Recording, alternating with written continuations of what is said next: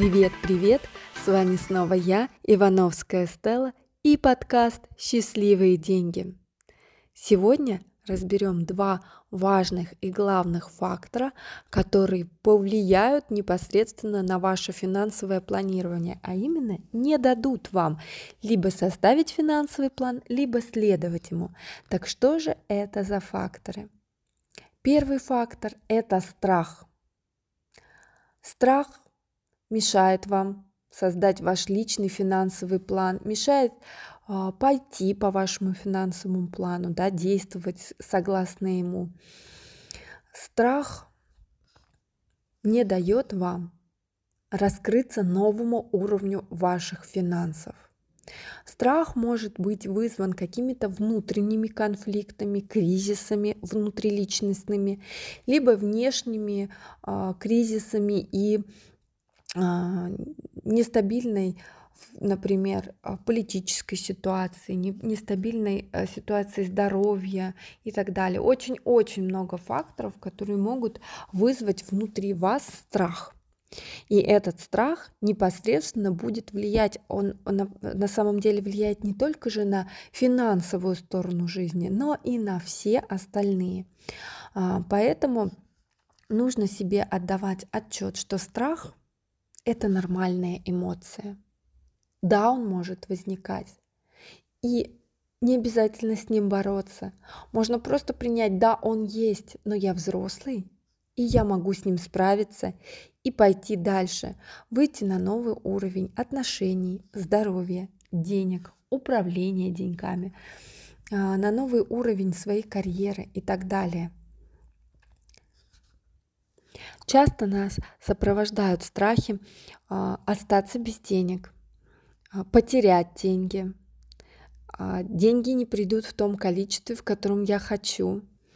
И самое важное — понять, что мне делать с этим страхом. Первое, конечно, мы его принимаем.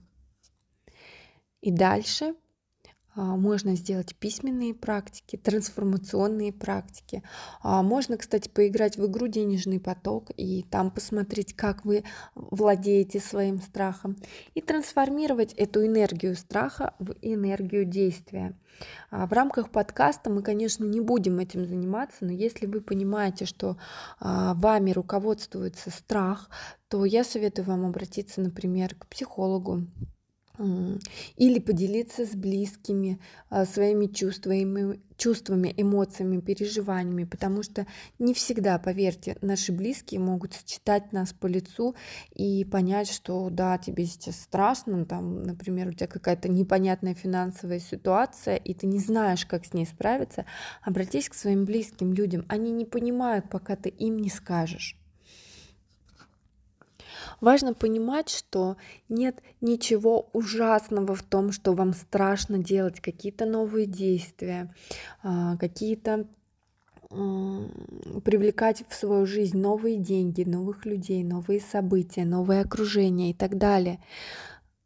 Да, возможно, это страшно, но мы сюда приходим за опытом, и было бы очень круто получить вот такой опыт, распланировать свою финансовую жизнь, поменять свои взгляды, на какие-то устоявшиеся уже взгляды, но которые вас стопорят по жизни. Открывайтесь новому и идите в свой страх и работайте с ним, потому что за страхом всегда скрывается огромнейшее количество энергии для нового. И второй фактор – это сопротивление. Сопротивление также может вам помешать вашему финансовому планированию.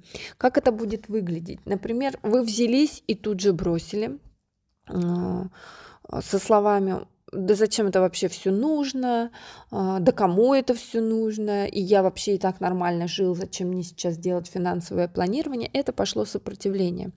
Сопротивление, как правило, либо вообще не дает вам подойти к какому-то делу, либо проявляется на 3, 5, 7 день после того, как вы начали чем-то заниматься.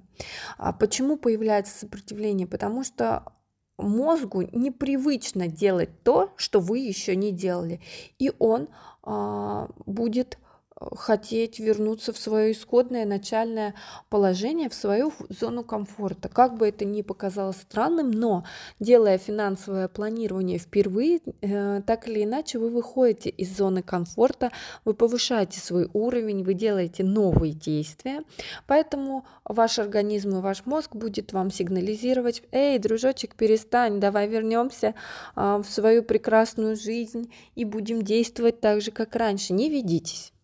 Со всеми это бывает, у всех абсолютно, просто у каждого сила воли развита по-разному, и кто-то может перестать, да, например, есть в Макдональдсе, только сказав себе: я больше не ем в Макдональдсе, а кто-то будет день за днем ходить туда, потом заниматься самобичеванием.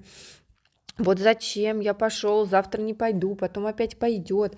Ну, то есть это разная сила воли у всех, поэтому вы должны просто себе сказать, что я делаю так, потому что я взрослый, и финансы для меня планировать важно. Кстати, вот на пути к растворению страха и сопротивления очень важно, если вы поймете, зачем вам все это.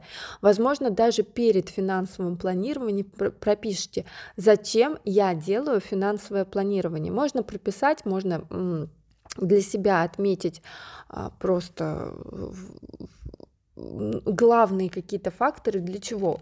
Например, мне важно знать, сколько я денег получаю и сколько мне нужно инвестировать в свою жизнь, потому что у меня большая семья, у меня есть муж и 3 детей, и мне важно понимать, сколько я буду тратить на детское образование, сколько на детское здравоохранение, а сколько на детские нужды, там, типа одежды, канцтоваров и так далее.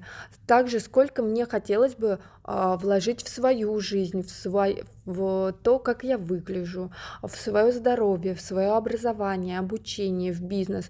Для мужа, я знаю, очень важно это бизнес и его сотрудники, которым он хочет обеспечить прекрасный образ жизни, но это никак не сделать без повышения зарплат, да, то есть у меня супруг постоянно хочет привлекать новые проекты, инвестиции для того, чтобы повышать уровень комфорта своих сотрудников, и для этого просто необходимо распланировать свои финансы, потому что если вам приходит 1 000 000, и вы такие: «Оу, пришел 1 000 000, а что я там с ним хотела сделать? Да, наверное, ничего, пойду-ка я с друзьями в ресторан». Друзьям будет, конечно, очень приятно, но если бы вы запланировали заранее этот ресторан и знали точно, какая сумма туда уйдет, то остальные деньги можно было бы прекрасно, с легкостью и удовольствием инвестировать. Например, в страховые счета, застраховать, да, свою жизнь, в пенсионные счета. Если вам скукота такая не нравится, вы можете пойти в современные блокчейн, NFT, различные криптовалюты. Сейчас очень много возможностей для инвестирования. Если вы консервативный инвестор, можно сейчас рассмотреть металлические счета и валютные счета, и так далее. Очень-очень-очень много возможностей для управления своими собственными финансами. И поверьте, все богатые люди занимались финансовым планированием. Тем, кому было очень скучно заниматься финансовым планированием, они просто нанимали классных финансовых консультантов и финансовых аналитиков. И параллельно работали с психологами и коучами. Если это покажется неправдоподобным, почитайте биографии многих известных людей, особенно те, которые на пике современности, и у них очень большой путь и очень много работы над собой. И, конечно, финансовое планирование – неотъемлемая часть жизни. А с вами была я, Ивановская Стелла, и подкаст «Счастливые деньги». Пока-пока.